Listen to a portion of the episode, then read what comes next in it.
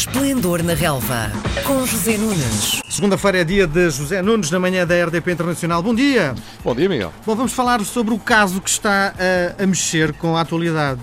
Bruno Carvalho já não é presidente do Sporting e continua a fazer moça. Bom, neste caso, creio que a moça é mais para ele, não é? Porque as coisas parecem estar de facto muito complicadas para um homem que passou pelo futebol português como enfim, um, um, furacão, cinco anos à frente do Sporting, enfim, com todo o registro que se lhe conheceu e acerca do qual não vale a pena estar a pôr mais na carta, e, enfim, e foi andando num processo de autodestruição total até, enfim, as coisas desembocarem neste desenlace que creio que também não apanhará as pessoas eh, completamente surpreendidas. É evidente que não nos poderemos nunca substituir à justiça, vale para este caso e vale para todos os outros casos que vão poluindo o futebol português, todos aqueles processos que envolvem o Benfica, como outros que já envolveram o Porto, como mesmo em relação ao Sporting, este processo também, Cashball, é assim que se chama. Portanto, não há nada a dizer enquanto a justiça não se pronunciar, mas é evidente que a detenção de um ex-presidente de um grande clube como o Sporting tem o mesmo impacto e a mesma potência que teve aqui há uns anos a detenção de outro presidente, neste caso do Benfica, João Valde Azevedo. Como sabemos, não sabemos também como é que isto vai acabar e por isso eu digo que não vale a pena estar a acrescentar muito mais para além disto e, e, e, e vou terminar a minha resposta, Miguel. Um, a ideia prevalecente é que houve aqui de facto uma espiral de autodestruição até chegar a este desenlace absolutamente lamentável e triste. Olhando para o futebol jogado, ontem o Sporting, de uma forma muito aflita, consegue ganhar já nos últimos minutos. Eh, o Sporting está a jogar pouco? Não, eu creio que ontem o jogo até acabou por ser um jogo interessante. Não fez uma grande exibição o Sporting, o Chaves também não foi, enfim, uma equipa que tenha facilitado a vida, nem tinha que o fazer à equipa ainda comandada por Tiago Fernandes, que acabou o seu ciclo de forma vitoriosa, com, com um bom susto pelo meio, porque antes de Base Dosta, 3 minutos e meio do fim, ter marcado penalti. Ele marcou dois golos na presença do seu compatriota Marcelo Kaiser, que hoje vai ser apresentado como treinador de Sporting. Um, dizia que o, o, Chaves marca um golo eh, espetacular, um dos melhores golos do campeonato até ao momento. Um, também ele já marcado na, nos últimos 10 minutos, foi Nilton, grande pontapé, e depois acontece o, o lance da grande penalidade que deixou uh, os uh, responsáveis do Desportivo de Chaves com os cabelos em pé. Vamos ver. Já sabes que eu não sou um grande especialista para falar deste tipo de coisas, mas não posso deixar de dizer que se marcam penaltis com muita facilidade em Portugal a favor só dos três grandes. E isto de facto tem que acabar. Existe neste momento uma pressão tão grande sobre a arbitragem, por força, enfim, das centrais de propaganda dos clubes, a quem pomposamente chamam direções de comunicação.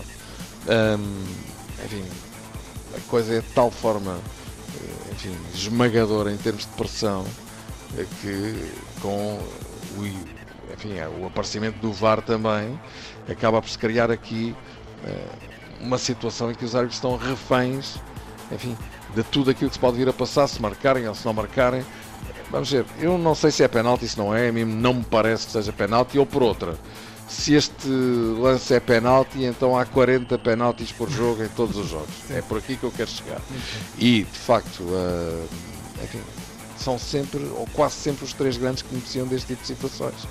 Porque é fácil especular, nunca o saberemos. Se por acaso este penalti fosse na área do Sporting a 3 minutos do fim, Será que ele teria sido assinalado? Não sei. Não sabemos, tu não sabes, eu também não sei, e aqueles que nos ouvem também não sabem.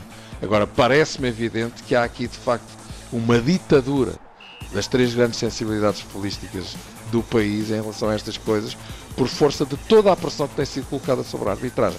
Porque, francamente, em Inglaterra, por exemplo, estes penaltis nunca são marcados em jogos nenhum. É disto que eu estou a falar. Agora, se é ou se não é, se há contacto, há contacto, é um facto. Ninguém diz que não pode haver também contacto nas áreas. Calhar é penalti. Por exemplo, repara, os, e eu vou fechar porque já estou uh, a alongar muito e temos outros temas mais interessantes e mais importantes para ver. Mas repara, os próprios árbitros não se entendem em relação a estes temas. Basta ver a opinião dos analistas de arbitragem hoje Sim. nos três jornais esportivos. Os do jogo dizem que é provável que seja penalti, os do recorde da bola dizem que não. Se eles não se entendem, como é que nós nos claro. vamos entender? Muito Basicamente bem. é isto. Como falaste há pouco na apresentação do Kaiser, isto é um treinador sem grande currículo. Sim. Quase 50 anos, nunca ganhou nada, o que não quer dizer que não possa ser um homem talentoso para um determinado projeto que Varandas, Frederico Varandas quer implementar ou reimplementar no Sporting, que é o retorno à academia. E desse ponto de vista não há dúvida que ele tem uma escola, que é uma das melhores escolas do mundo, estou a falar do Ajax, como o Sporting também já foi. E como o Benfica agora está, ao que parece, a ser. Portanto, quer dizer, eu creio que esta, esta, esta contratação é feita dentro desse âmbito e desse prisma. Um homem que olhe para a prata da casa e que vá outra vez desenvolver a extraordinária formação que o Sporting já teve nas últimas décadas e que deixou de ter. Eh, agora, quanto ao resto, quanto ao currículo, tens toda a razão. É um ilustre desconhecido, isso é claro. O Benfica joga uh, duas horas antes do Sporting e para quem está a ver o jogo, logo no primeiro minuto o Benfica sofre um golo. A nação benfiquista deve ter ficado muito preocupada. Imagina com a vitória, não é? Como é que ele não terá ficado, não é? É? Provavelmente já a ver o que é que lhe poderia acontecer agora nesta paragem de duas semanas para as, as seleções. Um, o Benfica reagiu bem. Acho que o ciclo de negativo de quatro jogos com três derrotas e um empate, terminou de forma natural, um, com uma exibição que teve bons momentos e soube reagir bem a esse gol. Uma equipa que estava animicamente em baixo, teve a capacidade, num, num campo difícil, frente a um adversário difícil, com chuva torrencial, para ganhar o jogo com limpeza. Mas é preciso dizer isto: em termos de controlo do jogo, o Rui Vitória tem que pensar bem na sua vida, porque o Benfica dá a volta ao jogo, está a ganhar por 2-1 o Tondela tem 10 jogadores e teve duas oportunidades, uma delas inacreditável, para fazer o 2-2. E se tivesse feito o 2-2 aí, lá está, mais uma resposta que nunca saberemos se seria assim ou não, mas se o Tondela tem feito 2-2 a pouco tempo do fim, a pergunta é se o Benfica, por esta altura, não estaria com 5 jogos sem ganhar, quando tinha tudo para o fazer. Portanto, a questão do controle do jogo não basta atacar, é preciso ter equilíbrio, harmonia, balanço no campo. E o Tondela com 10, se viste o jogo, tiveste a oportunidade de constatar aquilo que eu estou a dizer, tem duas oportunidades, uma delas inacreditável para fazer 2-10. Bom, no sábado tivemos o jogo da jornada, o Porto Braga, digno de ser eh, da primeira capa, eh, com várias bolas do Braga a bater no poste. O Porto teve sorte? Teve. É um grande jogo, eh, duas belas equipas e o Braga, de facto, a demonstrar que tem cabedal e estatura para ser campeão para ser candidato ao título. Pelo menos é o que se viu até ao momento. Uh, estas coisas de futebol, enfim, não é muito curial, ou pelo menos é absolutamente irrelevante estar a dizer que a coisa foi justa ou não foi, sorte ou azar, mas ela existe em jogo e em futebol. E a melhor equipa, Abel Ferreira tem razão, foi o Braga, não foi o Porto. Uh, mas atenção, o Porto só ganha este jogo porque tem um treinador que não desistiu de o ganhar até ao último instante mexeu, remexeu, 4-3-3, 4-4-2, 4-3-3, 4-4-2 e foi à procura da sorte e teve-a. Essa é que é a verdade. E isto, de alguma forma, é um ensinamento para outros treinadores que muitas vezes ficam no banco de braços cruzados, sem plano B, bloqueados por aquilo que o jogo está a ditar. E de facto, Sérgio Conceição aí mostrou como é que se tem que fazer para se ir à procura da sorte.